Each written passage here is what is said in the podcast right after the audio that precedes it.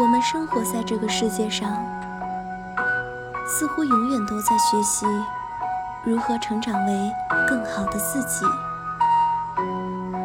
因为这个世界会不断来阻止我们，困难也会接踵而至，而解决的唯一关键只有自己，只有足够倔强。足够勇敢，我们才能不断成长。这个世界上没有不带伤的人，